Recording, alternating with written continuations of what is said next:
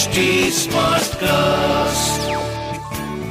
You are listening to an HT Smartcast original.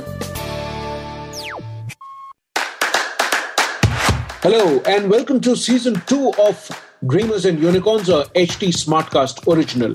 Now, this is a show about leadership, talent, culture, skills, and everything that shapes our world of work.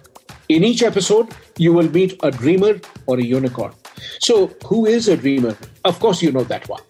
I know you will say that anyone with an unfulfilled dream is a dreamer. But who is a unicorn? Well, you know, think about it like this a unicorn is the next big thing. Everyone talks about them. You know, they attract admirers and leave us wondering how do they do it all?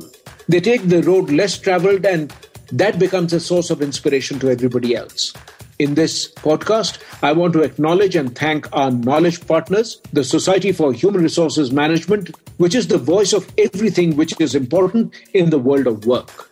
Our other knowledge partner is TAGGD, that is T A G G D, a digital ready platform that makes talent acquisition on demand a reality. And me, I am Abhijit Bhaduri. I work with organizations and leaders on their leadership, talent, and culture.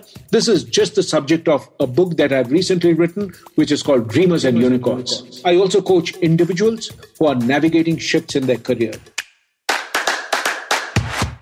How many roads must a man walk down before you call him a man? The answer to that may be blowing in the wind, but how many copies of a book do you have to sell to call it a bestseller? Or should you self publish? Do you really need an agent? Can you live off your royalty? Will I ever win the Booker Prize? Um, well, maybe the answer to the last two questions is a big no.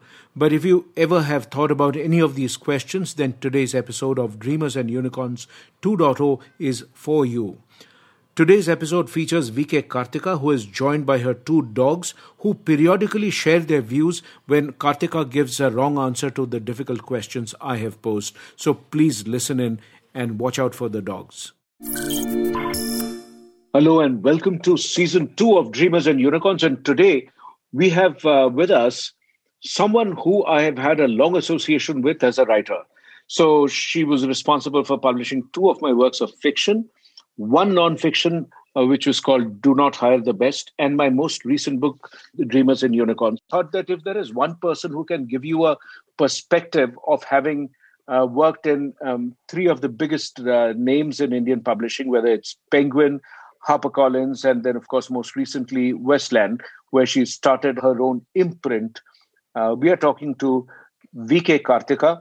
Karthika, welcome to the show of Dreamers and Unicorns, Season 2. Thank you, Abhijit. I'm delighted to be here. What does it mean to have an imprint? What is that? So, I think in publishing, where there are so many thousands of books being published, literally thousands of books every year, it's a little hard to make out one from the other for the marketplace. And even within a publishing house, I mean, you have so many editors trying to publish different segments, but also sometimes very similar segments. So, how does a literary agent or how does a writer even know where they belong? Where does their book belong? So, I think mm-hmm. from that point is where an imprint starts to make sense. Uh, for instance, if you say Allen Lane, which is one of the oldest imprints, of course, then you have a certain um, identity attached to it, you have a certain quality attached to it, and certain set of themes and ideas attached to it. So you know what that stands for and then you choose to maybe identify with it and go and you know seek to be published by it. An agent might say i'd rather my book belong to this imprint than something else which does not have that same pedigree perhaps or um, the kind of books it publishes are not that. So if you looked at a say a mills and boon right as an imprint mm-hmm. as well as a publishing house then you would know instantly what that is um, whereas if I said, okay, now so Mills and Boon, I think now is owned by uh, HarperCollins. So if I said HarperCollins, I mean one thing which is not really with a face, right? It's a it's a big thing. But if I told you Mills and Boon, then you know what it is. So okay. in that sense, an imprint becomes the most identifiable face of that publishing house in that particular segment of publishing. And that is uh, something that uh, the editor decides. Is that how it is? As in whether a book should belong there or somewhere else? Yes, yes. Um, Who decides that?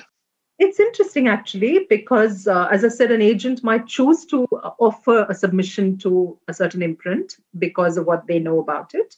Um, at the same time, there are big publishing houses that say imprints can compete with one another. So ah. if I'm working for a big publishing house like, say, PRH, and I have multiple imprints within that, then if mm. an hmm. agent says submission to the publisher, uh, it could be that five imprints decide they want it and they will all compete for it. Uh, and I think the way it normally works is when you reach right up to the end and there's a sort of auction going on, and the final two or three that are left are actually part of one publishing house, then they decide internally and don't you know compete because one of them is going to get it. So they decide internally who might be the right person for that or which imprint.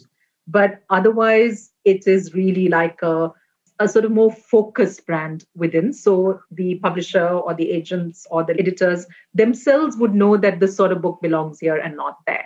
Very rarely, I think, would you find that conflicting. If you worked with an author in the past, mm. then mm. does it mean that uh, all the books of that author would uh, come into that same imprint, or it doesn't have to be? Because no, because um, we struggle with that a little bit when it happens to be, uh, for instance, we published a book by Perumal Murugan, the Tamil writer, the wonderful Tamil writer. When we launched Context, which is the imprint I started at uh, Westland, Perumal Murugan's Poonachi was one of the first books we published and got a lot of attention and it went on to get shortlisted for prizes and all the rest of it. And actually became uh, an international book and was one of the best books of the year was on the National Book Awards in the US and all of that. So now you've got all of that, which we had attached to context as an imprint. Um, but when his next book was acquired, uh, Estuary, which we published very recently again, uh, by that time we had decided internally that we are building an Indian language publishing division, which is called Eka, which will do all the translations and the originals in other languages. So it's a very pan Indian list, and it does Malayalam and it does Tamil and it does Hindi. And we said all the translations will belong to Eka. So when Murugan's next book came in and Estuary was ready, we stood by that and we said, let's put it into Eka, though the first book was in context, because okay. long term that makes sense. So I think there are some cases where you would juggle that. Or for instance, if somebody did a really literary novel and then went on to write a crime thriller, um, now, usually there is at least one imprint in a publishing house, for instance, in a large publishing house, certainly, where crime, thrillers, popular fiction might have one imprint and literary might have another. Now, you don't want to confuse the reader or the buyer, the retailer.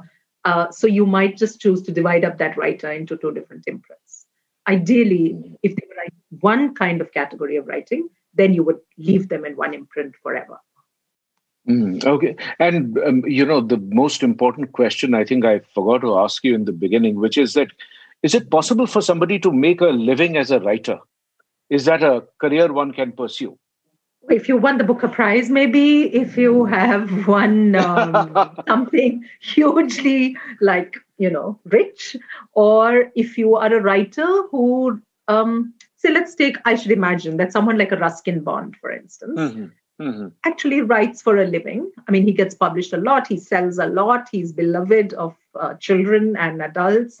And for a long time, I think that's what he's done and will continue to do. Uh, I imagine that uh, someone like an Arundhati Roy does get substantial royalties and can, if she chooses to live on it. But for the most part, I remember reading some time ago that maybe 5% of the writers who around the world who can afford to live off their royalties. The rest would have to do a day job or something else.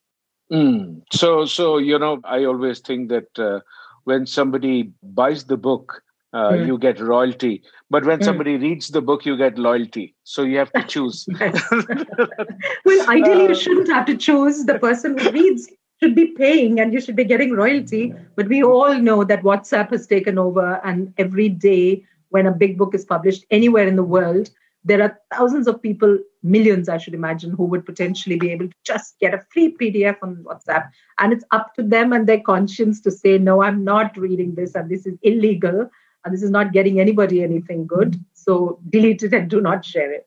But I'm afraid not hmm. everybody does that. So there are huge losses to piracy like that. hey, wait, could it be that the world of publishing will go the same way that music has gone? Think about it. Music was first limited to, you know, you had to buy the album or the CD, and then you had to re- actually get the required hardware and software before you could really listen to music. Until the time that we got rid of all the devices and settled for a fixed fee and put all the music in the cloud, so now you can listen to any song anywhere, anytime, either on your laptop or on the phone or on the tablet. Is this where books will go? Could it be good for writers? Would it be? And these are interesting scenarios for us to think about, but let me get back to the question that I wanted to ask Karthika. And, you know, I want to just take the uh, listeners through the journey from um, the manuscript to the bookshelf, or if you will, uh, to the bestseller list. We'll talk about all of that. But is the route different if you are uh, writing fiction or nonfiction? Uh, I mean, to say that if I write a work of fiction, maybe it's poetry, maybe it's a story, maybe it's a travelogue or whatever, you know, um, mm-hmm. versus, let's say, a business book or nonfiction, multiple mm-hmm. ways. Is the route different, or, you know, once you give it to the publishing house, it's the same process for both? in a sense it's the same because once you've given it to the publishing house obviously it has to go through the usual route of copy editing structural editing design you know putting it into the market all of that. Now what is the difference between copy editing and structural editing? Explain to me. So structural editing is where we get a manuscript and we look at it overall. We say does the structure work? Does the storyline work say if it's fiction? Does the arc of the narrative work? Does it begin in the right place and end in the right place? And is the middle as interesting as it should be? Or say um, that character who's written into part two does he need to be there at all? Can we knock him off because he's not adding any value? Or if we say okay this book works overall but i think you need at least five more things to strengthen it uh, or you might say it's beautiful, but it's 200,000 words. And really, we can't publish something that big. It'll never get priced into the market, right? So we need to cut it down by 100,000 words. How are we going to do about this? You know, so there's all of these things which are at the structural level. Once you've got all that right, um, and the size of the book is right, the narrative is right, the arc of the story is right, characters are in place, then you go to the next round of editing where you're actually looking at the lines, the sentences, the words, and you say, is every word in the right place? Is there anything that should not be there or is misused um, or could have been better used? So then you look at the finer things. Um, and then you look at the final stage, which is the proofreading, where you're looking at all sorts of things like consistency of usage and typos, and uh, you're looking at punctuation and things very, very closely. So there's three rooms that every book has to go through. Okay. Um, when you alluded to the role of an agent, you know, mm. what is the role of a literary agent? And, uh, you know, do you really have to go through uh, an agent. Why can't I submit uh, directly to, say, a publishing house? What does that mean? Absolutely submit directly to a publishing house in India. In the US and the UK, I think they're pretty much closed to that idea for the most part. I'm not sure all publishers are, but a lot of publishers are they just don't have the resources or the time to weed through every single submission that comes their way. So the literary agent is really a filter. It gives the editor who's getting the submission the confidence that somebody has already gone through it and said that this is something that needs to be and should be read and possibly published. So that level of filtering is what editors expect from the agent. And I think from the writer's point of view, it allows them to make a sharper pitch for the book. If I'm going to an agent and I'm saying, here's my book, or here's a proposal, here are some chapters, a good agent will be able to say that, okay, you need to perhaps make some changes to make it more attractive for the market, or maybe you need to redo something. And anyway, when you're doing the pitch, then here are the five things we should be suggesting to the publisher that these are the reasons why we think this book is right for this time. So it's a kind of collaborative thing between the writer and the agent. When the publisher gets the manuscript, there's a sense of somebody has thought through this very carefully in a professional sort of way because the writer may not really know what the market requires or what the market is into these days. They've written what they want to write. Now, how do you take that from a writer's creative expression to a business proposition? That's what the literary agent tries to do. when you write a story? Should one be looking at uh, the uh, creative part of it and just not worry about is the market going to like it? Or should you keep the market in mind and write something that you know is going to sell? Um, what do you think? You know, I think that's probably where this uh, non-fiction fiction difference really comes in. I think if you're a novelist or a short story writer or a poet, I definitely think the best writing comes out of writing what they want to write and mm-hmm. feel the urge to write. You can't really trim your fiction to the market. I mean, you might be broadly able to say that, uh, look, Bridget Jones is a great hit, and there's, you know, no such book in India and therefore, isn't it time to write a really fun sort of chick flick, as they used to call it in those days, romance, romance, whatever, and maybe there's space for the market. So that kind of correlation to the market, I think, works even for fiction, where you're seeing a gap and editor and writer are saying, hey, I can write to that. I can see now that women love to read that. And I have something I could tell. So that's one way of doing it. But then if you sat down and you said the last five books that worked were set in Chennai, in uh, whatever, in a business house, and the mm-hmm. crime was XYZ. Now I'm going to try and you know work towards that because that became a hit, mine can become a hit. I think that way lies disaster. Then you do not write the way you could have written. So mm-hmm. I'd say in fiction, keep the market in mind, but keep it in mind at a distance, not so close up that you're going to be madly influenced by exactly what you think it requires because the market is moving and the mindset of the reader is changing and by the time you write that book i'm assuming it would take any writer at least 6 months to write a book if they do that they will take another 8 months to get the book into uh, the system another year for sure by the time everything is done and it's in the market and a year is a long time i mean it could literally as you say in your book it could be before Corona and after Corona, and you've got a whole new set of readers. And what are you going to do with your book that was tailored to a year ago?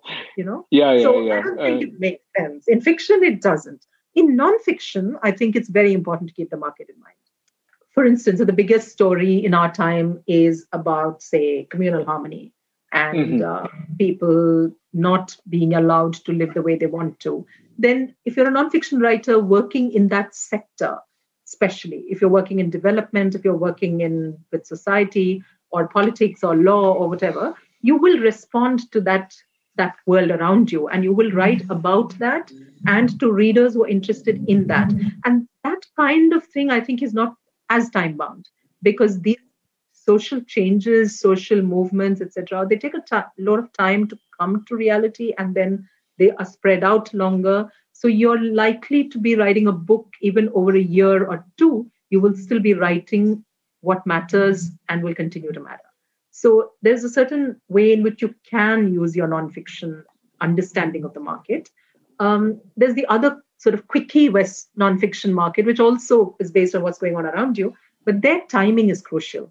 For instance, if a plane has been hijacked, right, and mm-hmm. it's back, and the captain has obviously got a narrative to, which is special because he was there. Um, then you want that book to be written and you want it out in the next few months because, well, two years from now, this may be old hat. There may be lots and lots of interviews that have happened with the captain and with the crew and with the passengers. So, what's new in the book? So, there again, you're actually publishing to the market, but you have to publish really quickly to make it work. Um, mm. So, each one to their own, as they say. One of the biggest myths about writing is that it is viewed as a purely solo exercise. You write by yourself. Actually, you don't. If it takes a village to raise a child, it really takes an army to write a book because writing is a very, very, very collaborative process the structural editor looks at the storyline, the narrative structure, the characters, the number of characters that you have. Do you have one too many? The size of the manuscript and everything else. The copy editor, the punctuation, uh, you know, typos, checking for all of that. The designer, the sales team, and of course, the biggest difference between uh, when you publish a book by yourself and when you go through a publishing house or a literary agent is the access to this huge talent pool that chisels your work into something that the people like to read. The literary agent, the editorial team, the designers, they are all working with the writer to actually design an awesome reading experience for the readers. The team turns a creative expression to an absolutely fantastic business proposition that makes money for both the publishing house and the writer. you know, you worked with a range of writers. Who's the biggest writer that, uh, you know, the names that we all know, and uh, who would that be?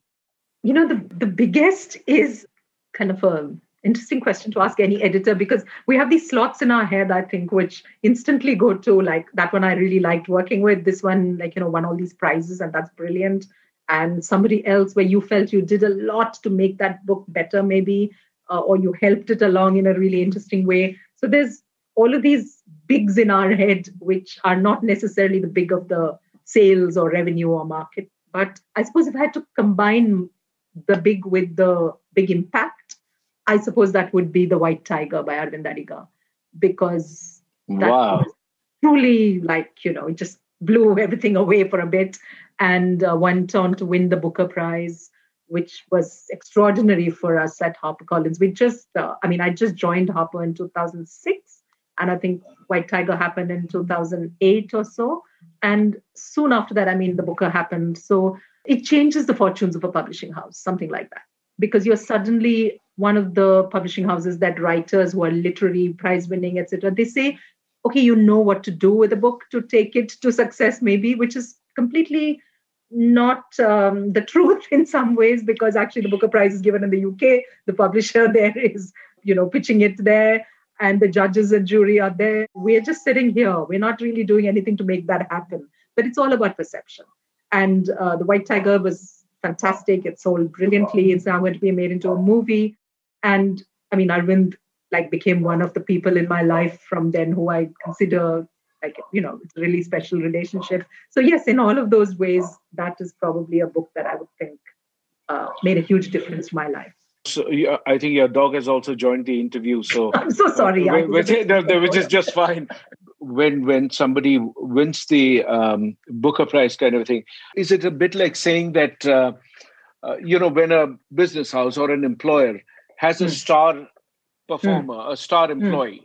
You know, hmm. everybody wants to go and work there in that particular hmm. field. You know, so it's like if a university gets a Nobel Prize, then everybody, you know, all the academics want to flock. Yeah. It's a bit like that, is it? Yeah, it's a bit like that. And it's a bit like that with the earlier conversation we had about imprints as well. Like when okay. we built context at Westland, we um, hoped that it would be a list that would be a very political list like we said that even the fiction we do we'd like it to be something that's uh, appealing to the urgency of our times responding to the times we live in and we're going to make sure that it's literally really well edited sharply designed. Like there was a certain curatorial uh, sort of skill we hope to bring to it. My colleague Ajitha and i and generally we work closely with the list now. Uh, and that's so when we go out or when writers or agents approach us, they know that we're looking for subjects like that. And so it's easier to communicate that, be, I mean, have that relationship built on the strength of what we stand for, not just the one book or the two books or whatever, but as a range and as a kind of uh, collection of ideas that we would like to take. So, so uh, then, um, you know, uh, Karthika, I didn't intend to put pressure on you, but uh, given the fact that you made the Booker Prize happen for Arvind Adiga, I'm going to hope that for my book, it's going to also be the Booker Prize and nothing short. And I can then, as you said, you can you Except know, elaborate fiction for the Booker Prize, not uh, books that show us our business world. Why? why? Why? What? No. Why? Why? Why would you want to put so many conditions right away that no, you can't win the Booker Prize because you know? Oh gosh. Okay. So the thing the we need Prize. to do now, Abhijit, is to uh, take our market into much more diverse spaces. Like if you're writing exactly. for Westland Business, a hundred thousand people to read business books. How do we do that? You tell me. I don't know. You, you have to ensure that I win, if not the Booker Prize, but something like okay. that, and then then we'll Done. get. um, I want to sort of ask you this whole question. A lot of people say that um, they've submitted, uh, you know, their manuscript to a publishing house and should they worry about the fact that somebody's going to steal their idea and give it to another writer to write the book? Does that happen? I really think it does not happen. I think the whole publishing industry runs on trust. We have nothing much to do in terms of uh, offering large sums of money to our writers or uh, promising them riches for the rest of their lives, but we can promise them trust. And that's how it all works, whether it's an agent sending us a manuscript or a writer sending it to us or us sharing it internally with other readers and editors. Um, we don't even sign NDAs for the most part. There's an occasional book where something needs to be very carefully kept. I remember a long time ago where we were at Penguin, uh, David Davidar was publishing Narasimha Rao's autobiography written as fictional, but Rao had just sort of ceased to be prime minister. And I remember the sort of shroud of secrecy around everything to do with the book, including the title, the cover, all of that till the right time because they didn't want it going out at all.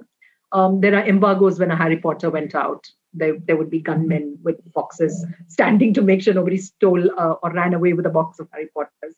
Um, so there are things like that where you know you are showing the fact that you have to do something to keep that trust. But otherwise, it's an invisible thing that runs through everything we do, and there is very little chance of anyone stealing anything. But if you had to advise between self-publishing, and especially, you know, that there are occasions where the publishing houses say that, oh, you know, we'll respond to you after six months or 12 months or mm, something. Mm, and then mm. some writers never hear back from them.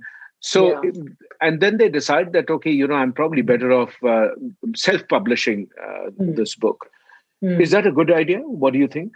I think it is because if one is going to be able to invest time and energy and some marketing ideas and effort into marketing your own book, uh, and if you consider the fact that selling books is happening a lot online now, where right. a single writer or a publishing house, I mean, you both can leverage that space in the same ways if you put the same amount of thinking and money into it, perhaps.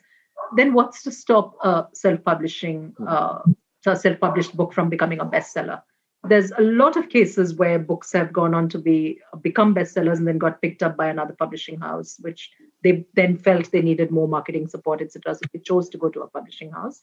And yet there are writers who self-published made bestsellers out of their books and then continued to publish on their own because they said why should i part with any any level of earning with anybody else uh, mm. That way, I think also that um, there are subjects that perhaps would make better sense self-published. Like if I want to write a biography of my grandfather, because I think mm. he's a wonderful man, he's accomplished a great deal, and I know there are a hundred people in my family who want to read this. Maybe a few hundreds beyond who might, you know, know him. Maybe a few thousand in the world who might be interested, but that's really all.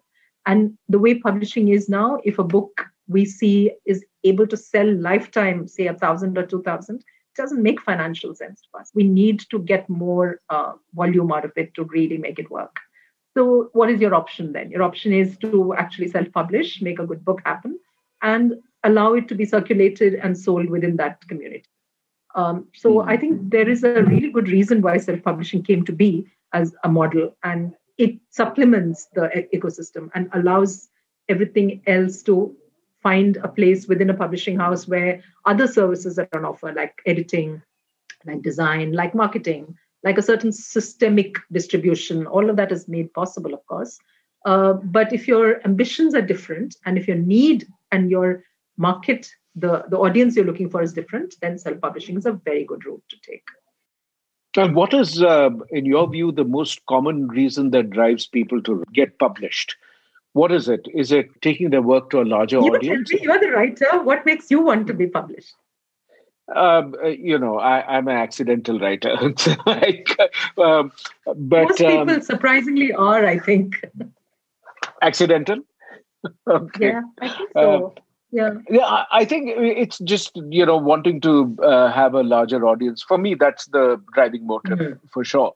That mm-hmm. you know you want a larger number of people to read and then either agree, disagree. I mean that doesn't quite matter but you know to be able to sort of take that idea across it's really the difference between sharing an idea with uh, three of your friends versus you know addressing a gathering or versus putting yeah. it on mass media yeah. i think it's really that difference yeah I, I, imagine that's what drives a lot of people um, to be published reaching readers reaching a larger set of readers and what's the better way than a book um, but i also think there are sometimes there are writers who who feel the need to be validated in the sense that you've written a book and especially maybe fiction or whatever and uh, you think it's damn good that it deserves to be published it sees the world but each time uh, a reader tells you that a reader you don't know a reader who happened to read your book in some other context, some other part of the world, for some other part of the country.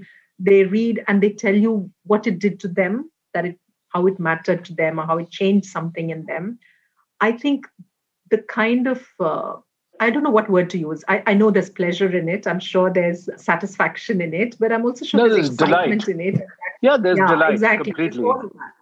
Yeah, so I think it's about that as well. It makes your work feel valued, and it is valued, and then you go on to write more and to do better. So it becomes a constantly raised bar for yourself because you have all of these anonymous readers out there who you now start building a relationship with. And there are writers I know who, you know, from the first book to the last have readers coming back to them and they become sort of reviewers, critics, their opinion matters. So I think there's a different life that is built.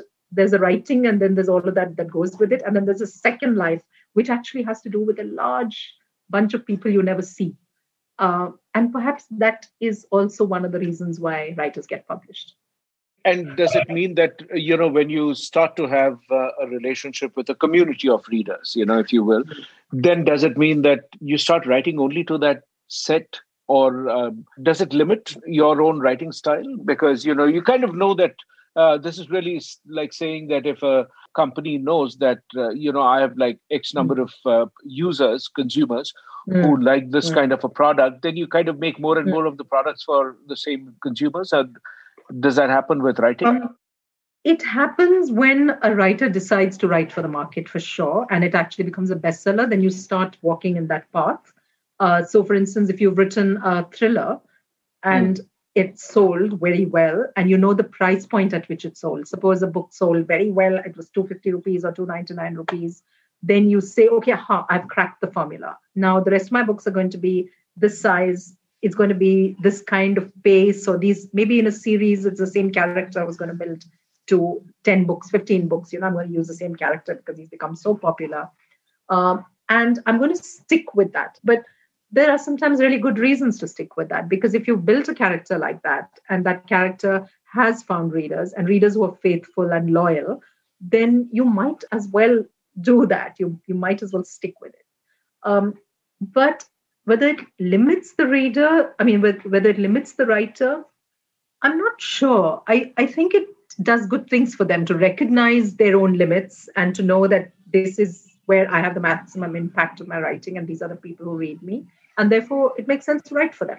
Then there are other writers who's, who just can't stop themselves from writing experimental work or moving genres.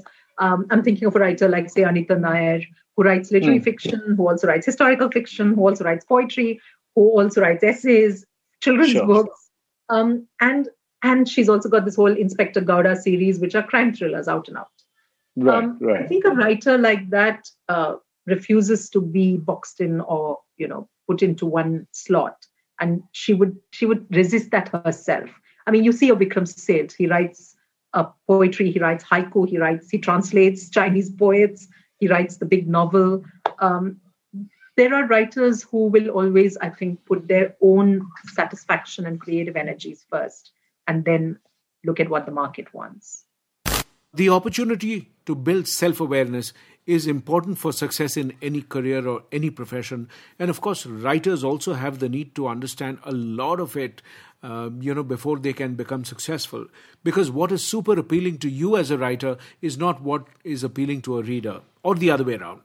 The examples of Anita Nair and Vikram Seth actually led me to think that maybe even as a writer, you have to make a choice between being a specialist or a generalist. So, a specialist could be someone who writes uh, one kind of books. You know, you only write murder mysteries. Or you become a generalist who shifts styles, genres, and formats. And self awareness, therefore, is something that matters in every field, every career, even in writing. And which is a you know manuscript that you rejected, and uh, it sort of became a big uh, hit somewhere. What would that be? oh no, I should not. No, no, no, no. um, well, I can think of one example clearly, uh, which is not about rejecting, but about having uh, not uh, understood the potential of the book in terms of sales enough to have paid the kind of advance that at that point one could have paid uh, and got the book for. But my colleague who heads up sales and me, we just didn't see that it would, you know, be allowed. I mean, we, we would be able to take that advance up so high that the numbers could be so high. But it went on to sell way more than we had imagined, which was uh, Chitra Divakaruni's Palace of Illusions, the book oh, that gosh. has become a big hit and a yeah, yeah. And it's a lovely book. Yeah, and we didn't see those numbers. I mean, we we went far enough, uh, we thought, and we did put out money for it in advance, but we didn't see the huge hit coming, and that um, I think was one of the mistakes. Yes. Um, and you know, how many books does one need to sell to be able to feature in a bestseller list? At which stage? Uh, I mean, in, it, and does it vary by language? That I mean, you know, so let's say yeah, X number of yeah. books. Yeah. So what would that be? Um, not only does it vary by language, it varies by uh, genre. So if you're looking okay. at, uh, say, fiction and commercial hmm. fiction, then hmm. you need to sell several thousand copies, like maybe 20, 30, 50, uh, to be able to say it's a bestseller. Uh, whereas if you're looking at, say, popular history or uh, books like that, which are nonfiction but also for a popular market, then I think if you went up beyond 10, 15,000, then you are like a really good seller. It's definitely a bestseller. So it does depend on the category, which, uh, say, for instance, also uh, if you're doing a children's book, then I would say you definitely could sell 10 to 20,000 if you are uh, doing a, a, especially in the Western market, I guess. There you're looking at hundreds of thousands of copies selling. In India, we're still so limited that, for instance, online you will see um, something is a bestseller today. And hmm. look at the numbers at the back end, you know that it's probably sold 10 copies that previous day to move it to bestseller. Yeah, because every time, you know, you find so many people who say that my book is a bestseller. Which one of these should you trust? Uh, is there an official kind of a ranking that you should? Yeah, the only at? one that really does sort of decent job of it is Nielsen, the Nielsen hmm. Book Scan report, which uh, hmm. we get weekly reports of, and we can access and know how things are moving. But even that covers a certain part of the market. It doesn't cover every store, every retail outlet. So we have to extrapolate from that to tell what it could have sold. So you might say on the data that you get, if something has sold 100 copies, you may be able to tell if it's a commercial novel that sells across bookstores and maybe even sells in like a little store in the neighborhood, which is nowhere being calculated for data or assessed for data, then it might be three times what the data is showing you. But if it's a book that is mostly selling out of the big chains or you know where visibility uh, is available then you might say it's probably sold like 1.5 to 2 times what the data is showing you so each one has its own assessment Karthika, this has been absolutely phenomenally educative for somebody like me, even though I've, you know, worked with you for so long. I don't think I knew the answer to any of these questions. And this is uh, really nice that uh, you've taken the time and talked to our readers. And if they wanted to reach you, where could they find you? Uh, you know what is the which is probably the easiest way to find me uh, publicly. Uh, and your Twitter handle would be Karthika VK. Karthika VK. V yeah. for victory, K for, K for kudos. I hope it is correct what I've just told you, but I think I'm right. I never can remember whether I wrote it as VK or KV. I mean, or no, it's it's Karthika VK for sure. Yeah, um, yeah. And uh, thank you so much, and uh, you know, look forward to um, your feedback and comments. And uh, thank you so much, listeners, for joining in. And we'll be back very soon with another episode next week of Dreamers and Unicorns Season 2. Until then, stay connected, stay curious. Goodbye. So don't forget to tune in every Wednesday. Dreamers and Unicorns 2.0 has been produced by HT Smartcast. To give it a listen, log on to htsmartcast.com or हाँ अरे सुनिए जरा नए नज़रिए से। क्या? फिर मिलते हैं। जल्दी। This was an H T smart cast original H smart cast